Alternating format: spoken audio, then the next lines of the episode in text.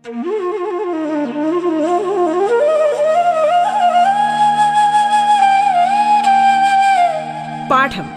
കേട്ടു പഠിക്കാൻ റേഡിയോ കേരളയിലൂടെ.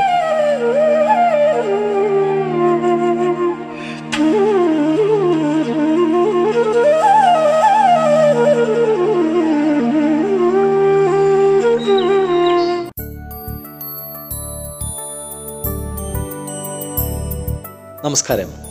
സർക്കാരിന്റെ ഇന്റർനെറ്റ് റേഡിയോ സംരംഭമായ റേഡിയോ കേരളയുടെ പാഠം എന്ന പരിപാടിയാണ് നിങ്ങളിപ്പോൾ കേൾക്കുന്നത്. പാഠത്തിൽ ഇന്ന് ഞാൻ രാജീവ് നായർ പത്തനംതിട്ട ജില്ലയിലെ പ്രമാടം നേതാജി ഹയർ സെക്കൻഡറി സ്കൂളിലെ അധ്യാപകനായിരുന്നു.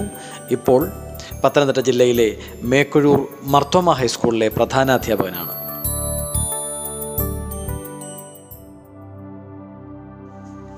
പത്താം ക്ലാസ്സിലെ ബയോളജിയുടെ ടെക്സ്റ്റ് ബുക്ക് രണ്ട് ഭാഗങ്ങളായിട്ടാണെന്ന് നിങ്ങൾക്കറിയാം. അതിൽ ഒന്നാമത്തെ ഭാഗം ആയിരുന്നു നമ്മൾ ചർച്ച ചെയ്തുകൊണ്ടിരുന്നത്. ഒന്നാമത്തെ ഭാഗത്തിലാകെ നാല് ചാപ്റ്ററുകളാണ് ഉണ്ടായിരുന്നത്. അതിൽ മൂന്ന് ചാപ്റ്ററുകളും നമ്മൾ ഇതിനോടകം ചർച്ച ചെയ്തു. നാലാമത്തെ വളരെ ലളിതമായ ഒരു ചാപ്റ്ററിലേക്കാണ് നമ്മൾ പോകുന്നത്. ആദ്യത്തെ മൂന്ന് ചാപ്റ്ററുകൾ താരതമ്യേന പഠിക്കുവാൻ പ്രയാസമുള്ളവയായിരുന്നു. അതുകൊണ്ട് തന്നെ ആ ക്ലാസ്സുകളിൽ പറഞ്ഞതുപോലെ പുതിയ പുതിയ ധാരാളം വാക്കുകൾ നിങ്ങൾക്ക് പരിചിതമാവുകയും പുതിയ പുതിയ ധാരാളം കൺസെപ്റ്റുകൾ നിങ്ങൾക്ക് പരിചിതമാവുകയും ചെയ്തു. അത് വീണ്ടും വീണ്ടും ആവർത്തിച്ച് പഠിക്കുക. സത്യത്തിൽ ഈ ടെക്സ്റ്റ് ബുക്കിന്റെ ഏറ്റവും പ്രധാനപ്പെട്ട ഭാഗം നമ്മൾ പഠിച്ചു കഴിഞ്ഞു എന്ന് വേണമെങ്കിൽ പറയാം.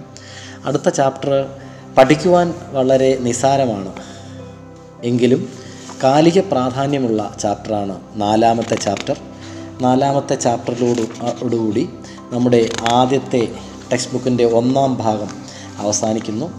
ഈ ചാപ്റ്ററിന് പേര് നൽകിയിരിക്കുന്നത് അകറ്റി നിർത്താം രോഗങ്ങളെ എന്നാണ്. ഇത് ഈ ടെക്സ്റ്റ് ബുക്ക് പ്രിന്റ് ചെയ്തിട്ട് ഏകദേശം നാലഞ്ച് വർഷം മുമ്പാണ്. അതുകൊണ്ട് തന്നെ വളരെ പ്രാധാന്യത്തോടുകൂടി പറയേണ്ടിയിരുന്ന ഒരു ഭാഗം ഈ ടെക്സ്റ്റ് ബുക്കിലില്ല. നിങ്ങൾക്കറിയാവുന്നതുപോലെ ലോകം മൊത്തം ഗ്രസിച്ചിരിക്കുന്ന കോവിഡ് എന്ന പാൻഡമിക് അതിനെപ്പറ്റി ഈ ചാപ്റ്ററിൽ പ്രതിപാദിച്ചിട്ടില്ല. ഇനിയും ഒരു ടെക്സ്റ്റ് ബുക്ക് പുതുതായി നിർമ്മിക്കുമ്പോൾ തീർച്ചയായും ഇത്തരം ഒരു ചാപ്റ്ററിൽ ആദ്യമേ തന്നെ വളരെ പ്രാധാന്യത്തോടുകൂടി പറയുന്നത് ഒരു പക്ഷേ കോവിഡ് എന്ന മഹാമാരിയെപ്പറ്റി ആയിരിക്കും. എന്തായാലും ഈ ചാപ്റ്റർ നമുക്ക് ഒന്ന് കണ്ണോടിക്കാം. കീപ്പിംഗ് ഡിസീസസ് എവേ എന്ന് പറയുന്ന നാലാമത്തെ ചാപ്റ്റർ. നിങ്ങൾക്കറിയാവുന്നതുപോലെ രോഗങ്ങളെപ്പറ്റിയും രോഗാവസ്ഥകളെപ്പറ്റിയും ചെറിയ ക്ലാസ്സുകളിൽ മുതൽ നിങ്ങൾ കേട്ടിട്ടുണ്ട്.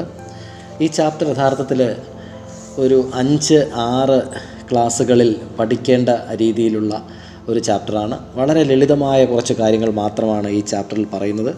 അതുകൊണ്ട് തന്നെ ശരിക്ക് പഠിക്കുന്നവർക്ക് സമയമെടുത്ത് പഠിക്കുന്നവർക്ക് നല്ല മാർക്ക് വാങ്ങുവാൻ കൂടി പറ്റിയ ഒരു ചാപ്റ്ററാണ് നാലാമത്തെ രോഗങ്ങളെ പറ്റിയുള്ള ചാപ്റ്റർ. അതുകൊണ്ട് തന്നെ അല്പം സമയം നിങ്ങൾ ഈ ചാപ്റ്ററിന് വേണ്ടി ചിലവഴിച്ചാൽ നല്ല മാർക്ക് കൂടി വാങ്ങാൻ സാധിക്കും എന്നുള്ളത് ആദ്യമേ പറയുകയാണ്. തുടക്കത്തിൽ രോഗകാരികളെപ്പറ്റിയും വിവിധ രോഗങ്ങളുണ്ടാകുന്ന ഉണ്ടാക്കുന്ന ജീവികളെപ്പറ്റിയുമൊക്കെയാണ് വിശദീകരിക്കുന്നത്. സൂക്ഷ്മജീവികളുടെ ഒരു വലിയ ലോകം നമുക്ക് ചുറ്റുമുണ്ട് എന്ന് നിങ്ങൾക്കറിയാം. അതിൽ പുസ്തകത്തിൽ തുടക്കത്തിൽ രോഗകാരികൾ ബാക്ടീരിയയാണ് തുടങ്ങുന്നത്. ഞാനിവിടെ വൈറസിലാണ് ആരംഭിക്കുന്നത്. കാരണം ഏറ്റവും താണ പടിയിൽ നിന്ന് തുടങ്ങാം. വൈറസുകൾ യഥാർത്ഥത്തിൽ ജീവികളാണോ എന്ന് ചോദിച്ചാൽ അല്ല എന്നാണ് ഉത്തരം. അതല്ല അവയ്ക്ക് ജീവൻ ഉണ്ടോ എന്ന് ചോദിച്ചാൽ ഉണ്ടെന്നുമാണ് ഉത്തരം. മറ്റൊരു തരത്തിൽ പറഞ്ഞാൽ ജീവനുള്ളവയുടെയും ജീവനില്ലാത്തവയുടെയും ഇടയിലുള്ള ഒരു കണക്റ്റിംഗ് ലിങ്കാണ് വൈറസുകൾ. മറ്റ് ബാക്ടീരിയ പ്രോട്ടോസോവ തുടങ്ങിയതിൽ നിന്ന് വിഭിന്നമായി. എല്ലാത്തരം വൈറസുകളും നമുക്ക് ദോഷകാരികളാണ്. ഗുണകാരികളായ വൈറസുകളെ അങ്ങനെ കണ്ടെത്തിയിട്ടില്ല എന്ന് വേണമെങ്കിൽ പറയാം. ഇപ്പോൾ നിങ്ങൾക്ക് വൈറസുകളെ പറ്റി ധാരാളം കാര്യങ്ങൾ അറിയാവുന്നവരാണ്. കാരണം കോവിഡ് പാൻഡമിക്കിന് കാരണം വൈറസാണ്. അതുകൊണ്ട് തന്നെ കഴിഞ്ഞ രണ്ട് വർഷമായി ഒട്ടനവധി കാര്യങ്ങൾ വൈറസുമായി ബന്ധപ്പെട്ട് നിങ്ങൾ മനസ്സിലാക്കിയിട്ടുണ്ട്. ഈ ടെക്സ്റ്റ് ബുക്കിൽ പക്ഷേ ഈ ടെക്സ്റ്റ് ബുക്ക് നിർമ്മിച്ച സമയത്ത് നിപ വൈറസിന്റെ സമയമായിരുന്നു.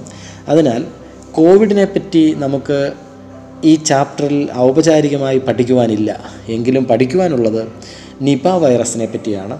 അതുകൊണ്ട് നിങ്ങൾ എക്സാമിനേഷൻ പോയിന്റ് ഓഫ് വ്യൂവിൽ ഈ ചാപ്റ്ററിനെ സമീപിക്കുമ്പോൾ നിപ വൈറസിനെ പറ്റി കൂടുതൽ മനസ്സിലാക്കുക. നിങ്ങൾക്കറിയാവുന്നതുപോലെ പഴന്തീനി വാവലുകളിൽ കൂടെയും മറ്റുമാണ് ഇത് പകരുന്നത് എന്നറിയാം.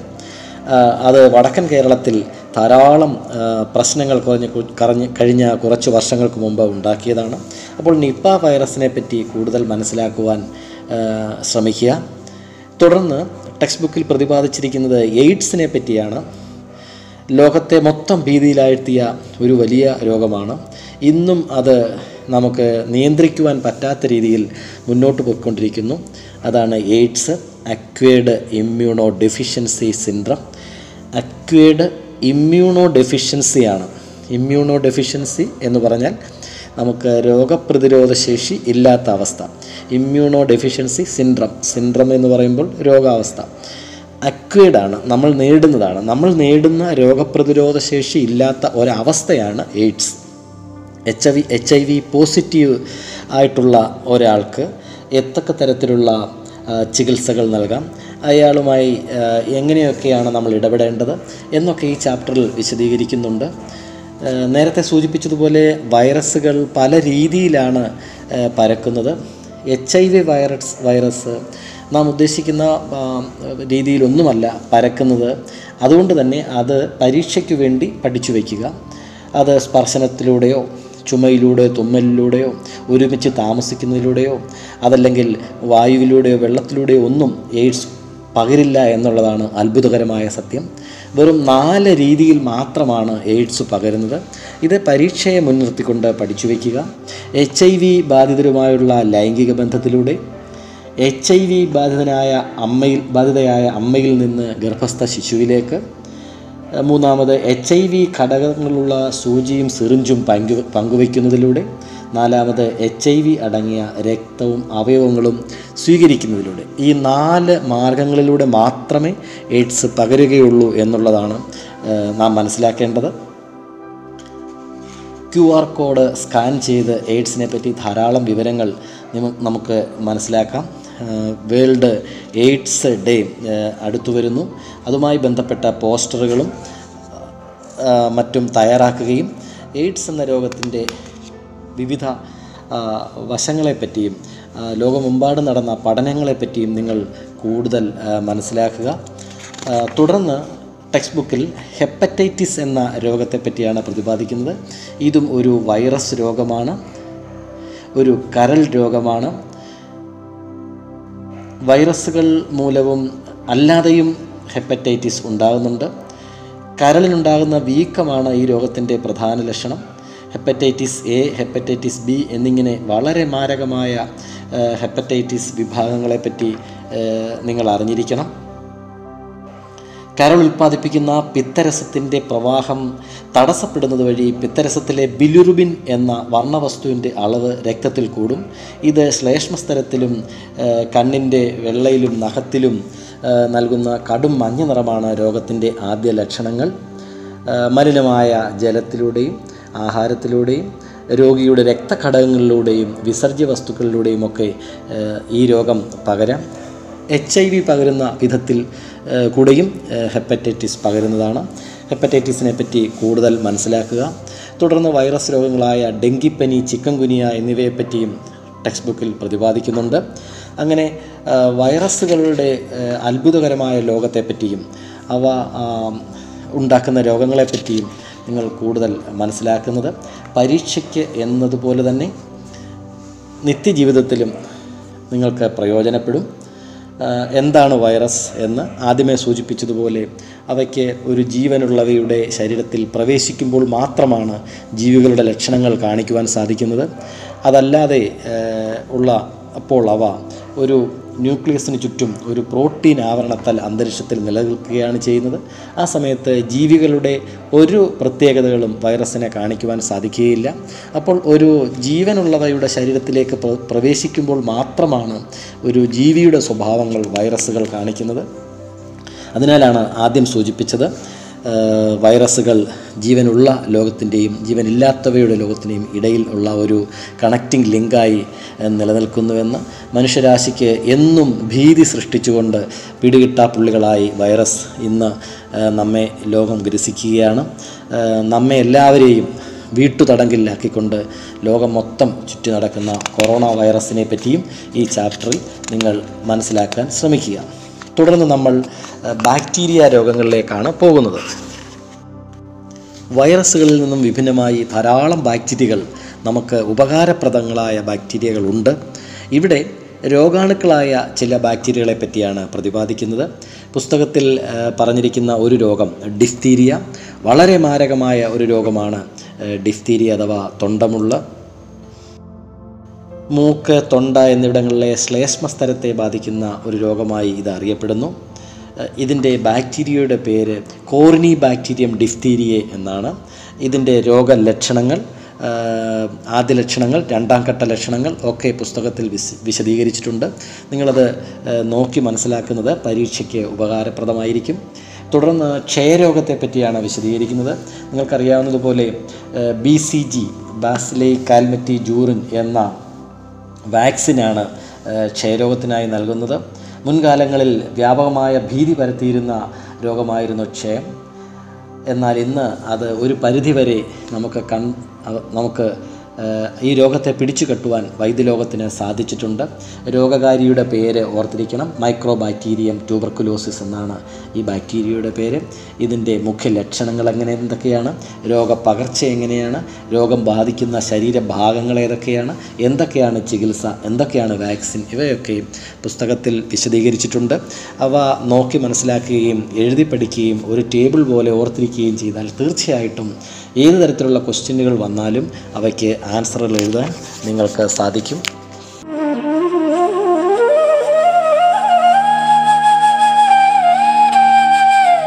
പാഠം കേട്ടു പഠിക്കാൻ റേഡിയോ കേരളയിലൂടെ. പാഠത്തിൽ ഇനി ഇടവേള.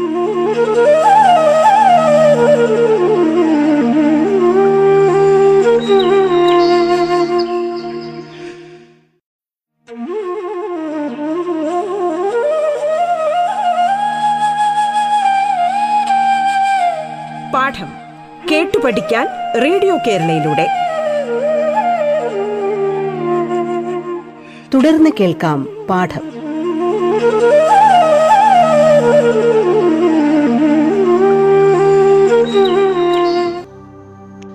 ഇനി നമ്മൾ രോഗകാരികളായ ഫംഗസുകളിലേക്കാണ് പോകുന്നത്.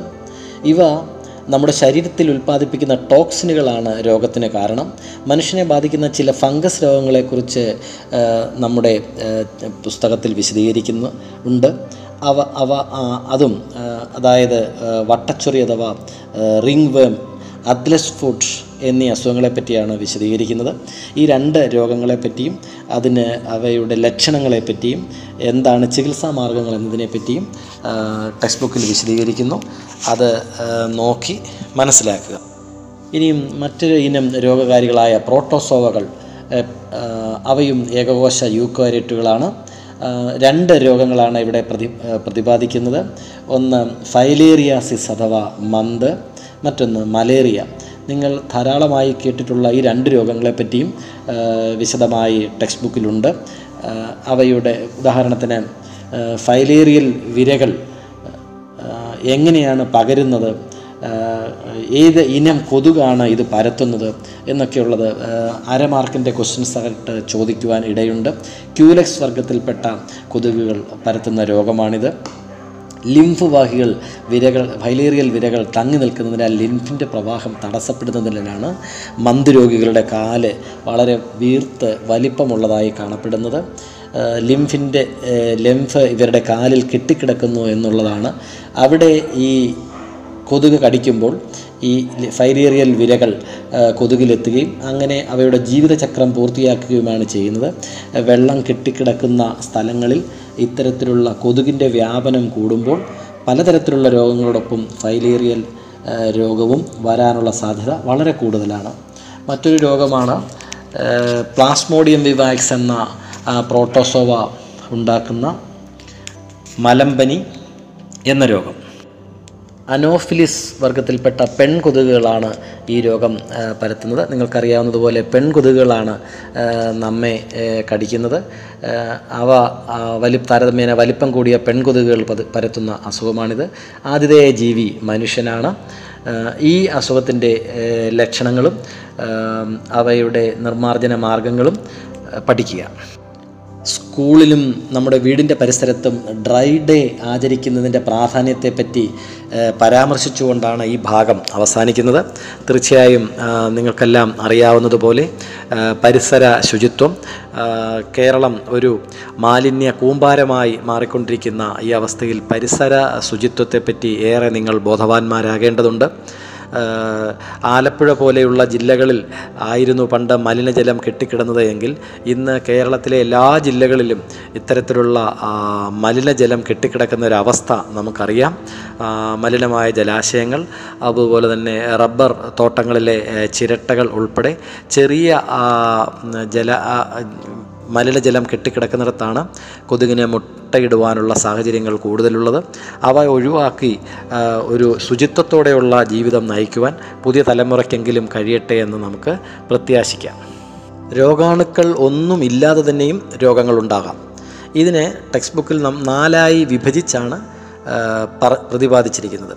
അതായത് ജീവിതശൈലി രോഗങ്ങൾ ജനിതിക രോഗങ്ങൾ തൊഴിൽജന്യ രോഗങ്ങൾ പോഷകാഹാരങ്ങളുടെ അപര്യാപ്തത മൂലമുണ്ടാകുന്ന അപര്യാപ്തത രോഗങ്ങൾ. ഈ നാല് ഇനം രോഗങ്ങളെപ്പറ്റിയും നിങ്ങൾക്ക് ചെറിയ രീതിയിൽ അറിവുള്ളതാണ്.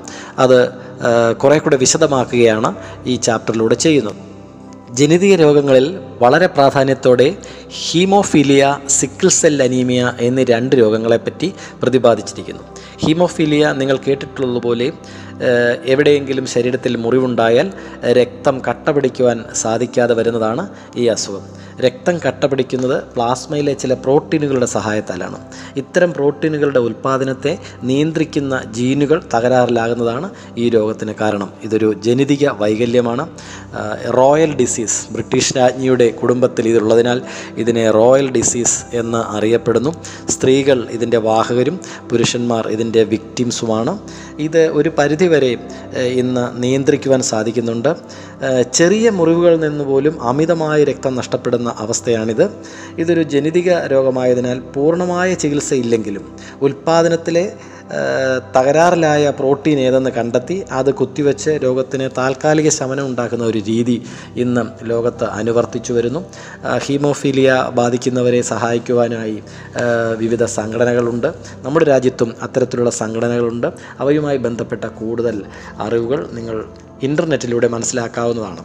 മറ്റൊന്ന് സിക്കിൾ സെൽ അനീമിയ. സിക്കിൾ അല്ലെങ്കിൽ അരിവാളിന്റെ ആകൃതിയിൽ ആർ ബി സി ആകുന്ന അവസ്ഥയാണ് സിക്കിൾ സെൽ അലീമിയ. ജീനുകളിലെ വൈകല്യം രക്തത്തിലെ ഹീമോഗ്ലോബിന്റെ നിർമ്മാണ ഘടകങ്ങളായ അമിനോ ആസിഡുകളുടെ ക്രമീകരണത്തിലും വൈകല്യം വരുത്താം. തൽഫലമായി ഹീമോഗ്ലോബിന്റെ ഘടനയിൽ മാറ്റമുണ്ടാവുകയും ഓക്സിജൻ സമാനശേഷി കുറയുകയും ചെയ്യുന്നു. സിക്കിൾ സെൽ അനീമിയ രോഗികളിലെ അരു അരുണ രക്താണുക്കൾക്ക് സംഭവിക്കുന്ന വിശദമായ മാറ്റം ചിത്രത്തിലൂടെ പുസ്തകത്തിൽ വിശദീകരിക്കുന്നുണ്ട്. ഇതും ഒരുതരം വിളർച്ച രോഗമാണ്. ജനിതക രോഗമായതിനാൽ പൂർണമായ ചികിത്സ ഇതുവരെ വൈദ്യലോകം കണ്ടെത്തിയിട്ടില്ല. ജീവിതശൈലി രോഗങ്ങളിൽ ഏറ്റവും പ്രധാനപ്പെട്ടതാണ് പ്രമേഹം. നമ്മൾ ഒന്നാമത്തെ ചാപ്റ്ററിൽ പ്രമേഹ രോഗത്തെപ്പറ്റി വിശദമായി ചർച്ച ചെയ്യുകയുണ്ടായി. നമ്മുടെ ജീവിത ചര്യകളിൽ വരുന്ന മാറ്റങ്ങൾ ആധുനിക ലോകത്തെ മനുഷ്യന്റെ ജീവിത രീതികളിലുണ്ടാകുന്ന മാറ്റങ്ങൾ ധാരാളം ആരോഗ്യ പ്രശ്നങ്ങളിലേക്കും വൈകല്യങ്ങളിലേക്കും രോഗങ്ങളിലേക്കും ആധുനിക മനുഷ്യനെ തള്ളിവിടുന്നു. അതിലേറ്റവും പ്രധാനപ്പെട്ടതാണ് പ്രമേഹം. യഥാർത്ഥത്തിൽ ഇന്ത്യ ലോകത്തിന്റെ പ്രമേഹ തലസ്ഥാനം എന്നറിയപ്പെടുകയാണ്. കേരളവും ഒട്ടും പിന്നിലല്ല. നമ്മുടെ ജീവിത ശൈലിയിലുണ്ടാകുന്ന മാറ്റങ്ങളാണ് വ്യായാമമില്ലാത്ത അവസ്ഥ അല്ലെങ്കിൽ ഭക്ഷണശീലത്തിൽ വരുന്ന മാറ്റങ്ങൾ മാനസിക സംഘർഷം മദ്യപാനം പുകവലി മയക്കുമരുന്നുകളുടെ ഉപയോഗം തുടങ്ങി ഇതിന് ധാരാളം കാരണങ്ങളുണ്ടെങ്കിൽ തന്നെയും ഇവയൊക്കെ പരിഹരിച്ച് ഇവയൊക്കെ കണ്ടെത്തി നല്ല ആരോഗ്യകരമായ ഒരു ജീവിതം നയിക്കുവാൻ വരുന്ന തലമുറയ്ക്കെങ്കിലും കഴിയട്ടെ എന്നാണ് ഈ ചാപ്റ്ററിലൂടെ നമ്മൾ ഉദ്ദേശിക്കുന്നത്. പക്ഷാഘാതം പോലെ കേരളത്തിൽ സാർവത്രികമായി കൊണ്ടിരിക്കുന്ന മറ്റു ചില അവസ്ഥകളെപ്പറ്റിയും നമ്മുടെ ഈ ചാപ്റ്റർ പ്രതിപാദിക്കുന്നുണ്ട്.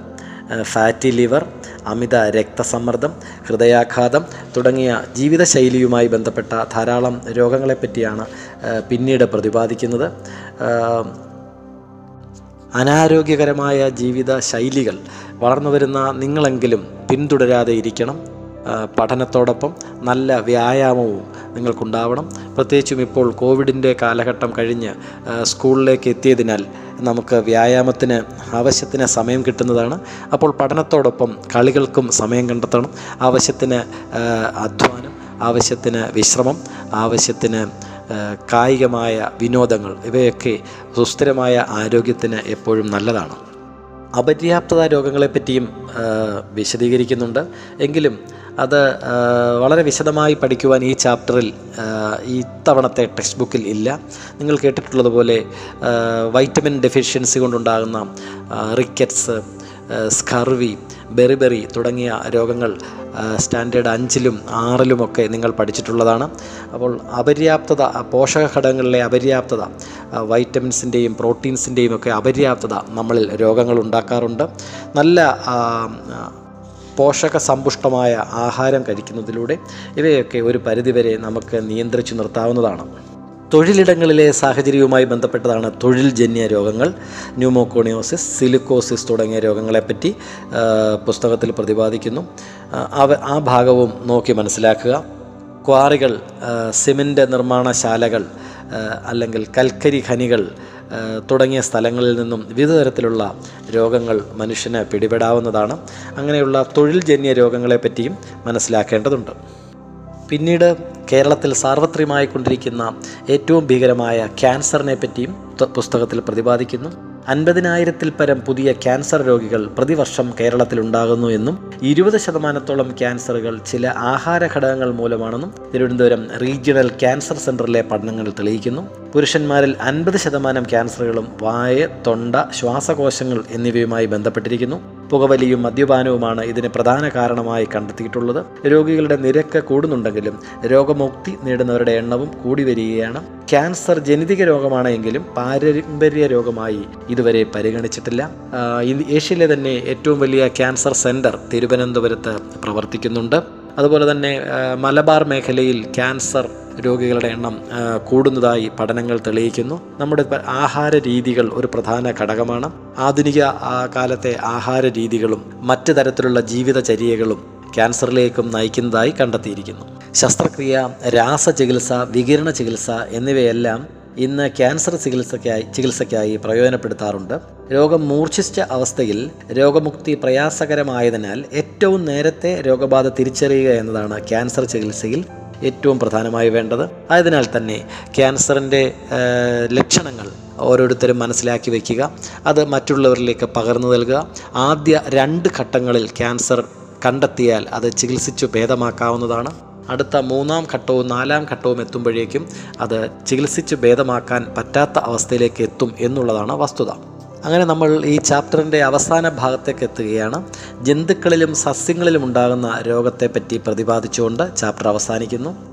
ബാക്ടീരിയ ജന്തുക്കളിൽ ഉണ്ടാക്കുന്ന ആന്ത്രാക്സ് അകിടുവീക്കം എന്നീ രോഗങ്ങളും വൈറസ് ജന്തുക്കളിൽ ഉണ്ടാക്കുന്ന കുളമ്പ് രോഗത്തെ പറ്റിയുമാണ് പുസ്തകത്തിൽ പ്രതിപാദിച്ചിട്ടുള്ളത്. തുടർന്ന് സസ്യരോഗങ്ങളെ പ്രതിപാദിക്കുന്ന ഭാഗത്ത് ബാക്ടീരിയ മൂലമുണ്ടാകുന്ന നെൽച്ചെടിയിലെ ബ്ലൈറ്റ് രോഗം വഴുതനയിലെ വാട്ടരോഗം എന്നിവയും വൈറസ് മൂലം സസ്യങ്ങളിൽ ഉണ്ടാകുന്ന പയർ മരച്ചീനി എന്നിവയിലെ മൊസൈക്ക് രോഗത്തെപ്പറ്റിയും വാഴയിലെ കുറുനാമ്പ് രോഗത്തെപ്പറ്റിയും ഫംഗസ് മൂലം ഉണ്ടാകുന്ന കുരുമുളകിന്റെ ദ്രുതവാട്ടത്തെപ്പറ്റിയും തെങ്ങിന്റെ കൂമ്പ് ചീയൽ രോഗത്തെപ്പറ്റിയും പുസ്തകത്തിൽ പ്രതിപാദിക്കുന്നുണ്ട്. പുതിയ ടെക്സ്റ്റ് ബുക്കിലെ എഴുപതാമത്തെ പേജ് വളരെ പ്രധാനപ്പെട്ടതാണ്. ഒരു മാർക്കിന്റെ ഒരു ഒരു ഒരു ക്വസ്റ്റ്യനെങ്കിലും ഈ ഭാഗത്തുനിന്ന് തീർച്ചയായും നിങ്ങൾക്ക് എഴുതുവാൻ സാധിക്കും. ആയതിനാൽ ഈ ഈ പേജ് എഴുപതാമത്തെ പേജ് ശ്രദ്ധയോടെ മനസ്സിലാക്കി വയ്ക്കുക. വിലയിരുത്താം എന്ന ഭാഗത്ത് ചില ചോദ്യങ്ങൾ നൽകിയിട്ടുണ്ട്. ഇവ ചില ചോദ്യ സൂചകങ്ങളാണ് ഇതുപോലെയുള്ള ചോദ്യ ചോദ്യങ്ങൾ നിങ്ങൾ സ്വമേധയാ കണ്ടെത്തേണ്ടതുണ്ട്. ചോദ്യം വായിക്കുമ്പോൾ ശ്രദ്ധയോടെ വായിക്കണം എന്നതിന് ആദ്യത്തെ ചോദ്യം തന്നെ ഉദാഹരണം. ചുവടെ നൽകിയിരിക്കുന്നവയിൽ ബാക്ടീരിയ രോഗം അല്ലാത്തത് ഏതെന്നാണ്. അപ്പോൾ ബാക്ടീരിയ രോഗം അല്ലാത്ത രോഗം ഏത് എന്നറിയുവാൻ ആദ്യമായി എല്ലാ ബാക്ടീരിയ രോഗങ്ങളെപ്പറ്റിയും എല്ലാ വൈറസ് രോഗങ്ങളെപ്പറ്റിയും അല്ലെങ്കിൽ ഫംഗസ് പ്രോട്ടോസോവ രോഗങ്ങളെപ്പറ്റിയും അറിഞ്ഞിരിക്കണം. അതോടൊപ്പം ശ്രദ്ധയോടെ ക്വസ്റ്റ്യൻ വായിക്കുകയും വേണം. അങ്ങനെ ആദ്യമായി ഒരു പബ്ലിക് പരീക്ഷ എഴുതുവാൻ തയ്യാറെടുക്കുന്ന നിങ്ങൾക്ക് ഈ ചാപ്റ്റർ വളരെ പ്രയോജനപ്രദമാണ്. കാരണം വളരെ നിസ്സാരമായി ധാരാളം മാർക്ക് നേടുവാൻ പറ്റുന്ന ഒരു ചാപ്റ്ററാണിത് അതോടൊപ്പം തന്നെ ഒത്തിരിയേറെ ലോക കാര്യങ്ങൾ പൊതുവിജ്ഞാനം നേടാവുന്ന ഒരു ചാപ്റ്റർ കൂടിയാണിത്. അതിനാൽ തന്നെ ഈ ചാപ്റ്റർ പഠിച്ചു കഴിയുമ്പോൾ തീർച്ചയായും നിങ്ങൾ വ്യക്തി ശുചിത്വമുള്ളവരായിരിക്കണം സാമൂഹ്യ ശുചിത്വത്തെപ്പറ്റി അറിഞ്ഞിരിക്കണം ശാരീരികവും മാനസികവും സാമൂഹികവുമായ സമ്പൂർണ സുസ്ഥിതിയാണ് ആരോഗ്യം എന്നറിയുക.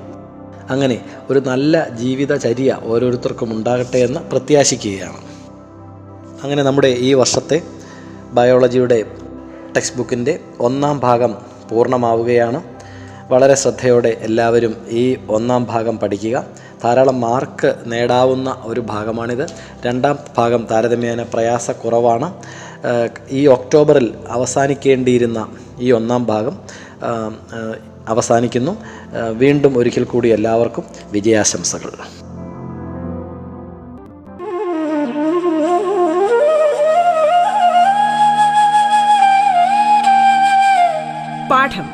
കേട്ടു പഠിക്കാൻ റേഡിയോ കേരളയിലൂടെ. പാഠത്തിന്റെ ഇന്നത്തെ അധ്യായം പൂർണമാകുന്നു. ഇനി അടുത്ത ദിവസം കേൾക്കാം. നമസ്കാരം.